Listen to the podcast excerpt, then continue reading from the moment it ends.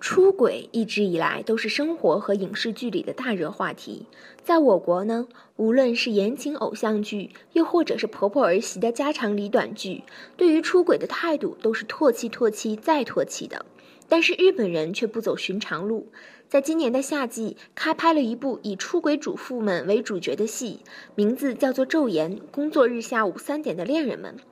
剧中所说的昼颜妻呢，是指在丈夫上班之后，作为家庭主妇的老婆们精心打扮之后去见情人。但这部剧并不是怂恿已婚人士出轨，而是借剧中女主角的生活以及心理描写来唤起观众们对婚姻生活的重新思考。昼颜这部剧制作精美，主角更是气质绝佳的俊男美女，台词经典，镜头唯美，插曲动听，在视听上都给人带来绝佳的感受，是一部非常优秀的日剧。今天回复出轨得到。